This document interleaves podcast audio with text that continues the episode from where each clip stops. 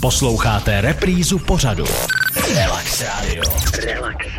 Dnešní odpolední vysílání relaxuje speciální kolegu Aleše vám vrátíme za chviličku, ale stav hokeje vám teďka řekne přímo národní sommelierka Klára Kolárová. Kláro, jak to vypadá? Česko, Slovinsko, aktuální stav? Aktuální stav ve třetí třetině je 2-2, takže 2-2. už můžeme chladit uh, šumivé víno, připravovat správné skleničky a těšit se na vítězství, protože já věřím, že to zvládneme ještě. Výborně, my věříme taky a nebudeme nám to zastírat, to vysílání speciální i v tom, že samozřejmě jsme tady otevřeli jednu lahvičku červeného v rámci toho, že tady máme právě vás.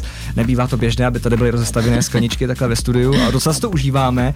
Eh, vůně vína, to je právě to, proč jsme tu lahvičku otevřeli. Já aktuálně cítím eh, takovou dřevitou vůni. Mám se jako obávat, znamená to něco špatného? Určitě to evokuje, nebo by vás to mělo navíc na to, jak to víno bylo zpracované. To znamená, jestliže tam cítíte dřevo, tak pravděpodobně zrálo v dřevěných sudech. A to je celá dlouhá, jako bych mohla tady vyprávět třeba hodiny o tom, jaký jsou různý jako sudy, ale uh, vlastně, když bych to zkrátila, tak ty sudy buď jsou malé, větší a vlastně, nebo ještě větší uh, a mají menší nebo větší vliv na chuť toho vína. Uh, když je ho tam hodně, toho dřeva cítit, je to opravdu jako, může to být jako spálené dřevo, nebo jako ale příjemně, jako toustované dřevo, tak uh, většinou říkáme, že třeba to není vybalancované, protože v tom víně by pořád mělo být cítit to ovoce, ten hrozen. Nějaká ta charakteristika, charakteristická aromatika, která vlastně patří té odrůdě nebo tomu stylu vína.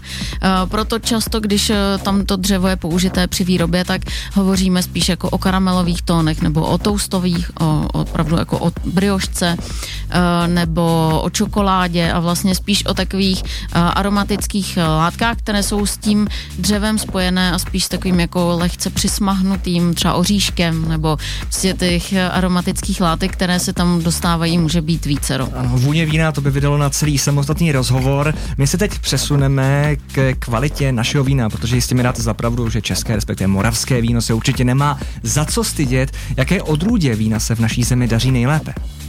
Tak my jsme hodně pišní na uh, ty naše tradiční odrůdy a jednou z těch uh, odrůd, které jsou jako opravdu unikátní, uh, je Riesling vlašský, samozřejmě rýnský, to je král vín, no ale pak máme tu naší jedinečnou odrůdu a to je pálava.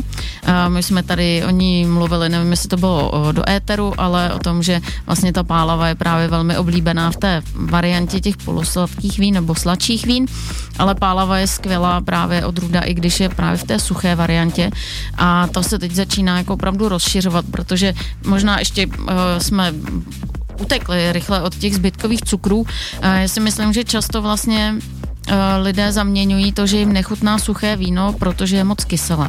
A to je vlastně jako zase takový míchání jakoby jablek s hruškama, protože uh, vlastně uh, oni jsou, ona jsou suchá vína, která jsou kyselá a pak to někomu nemusí chutnat, protože ta kyselina jim vadí. Ale jsou i suchá vína, která vlastně tu kyselinu mají relativně nízkou.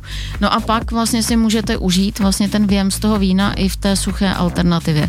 A to je právě třeba ta pálava, která vlastně tu kyselinu nemá tak vysokou přirozeně, vlastně to, jako když si kupujete jabka, tak uh, máte Granny Smith, kdo miluje kyselý jabka, tak jako já třeba, tak si kupuje tady ty italský uh, Alto A DJ jablka, který opravdu uh, jsou prostě extrémně kyselý, nebo si můžete koupit Golden Delicious a tam vlastně uh, máte pořád tu ovocnou chuť, ale vlastně tu kyselinu tam nemáte. Tak je to podobné s tím vínem.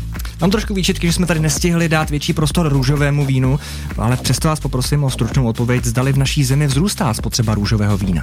U nás zatím ne, ale musím říct, že letos je to, nebo už jako poslední dva roky je to jako velký boom vlastně ve světě. Uh, Anglie, Amerika uh, a Francie, uh, tam spotřeba růžového velmi roste, jako poměrně jako razantně. Uh, na rozdíl třeba od červeného vína, tam se ta no, konzumace nebo ta uh, míra poměrně snižuje zase. Náš rozhovor si budete moci poslechnout v repríze, a to v úterý mezi 20. a 21. hodinou. Samozřejmě umístíme i na podcast, ale kdybyste třeba chtěli poradit, jakou správnou lahev vína si koupit, tak vy jako národní sommelierka můžete nabídnout posluchačům? Určitě můžu uh, nabídnout konzultaci, uh, nebyste mi volali tedy zpřed uh, každého regálu, ale kdyby někdo měl nějaký zájem o nějakou jako vhled nebo vůbec o to, kde se třeba informace o víně dají setkat, sehnat, tak uh, i od toho tady je Národní sommelier. Tak vám děkuji za náš dnešní rozhovor, ale ještě mám jednu takovou jako milou povinnost na vás. Naším dalším hostem bude mluvčí České obchodní inspekce Jiří Frelich. Dorazí k nám 30. května, tak se vás chci zeptat, jestli máte na něj nějakou otázku. Hmm, já bych se asi zeptala, jestli uh, má třeba jednou za měsíc možnost vybrat si, kam půjde na kontrolu a vybere si třeba nějakou restauraci, ve které ještě nikdy nebyl a těší se tam. Dobře, tak děkuju národní sumiljece Kláře Kolárové, že dorazila k nám do studia. Děkuju moc krát a doufám, že se tady ještě někdy uvidíme. Já moc děkuji za pozvání a stav musíme říct. Musíme říct, ano. Stav, ano, už je to 3-2, takže... Vedeme 3-2. Vedeme 3-2 a ve 47. Tak minutě. připijeme na naše hokejisty a jdeme s Klárou na víno. Relax Radio. Relax Radio.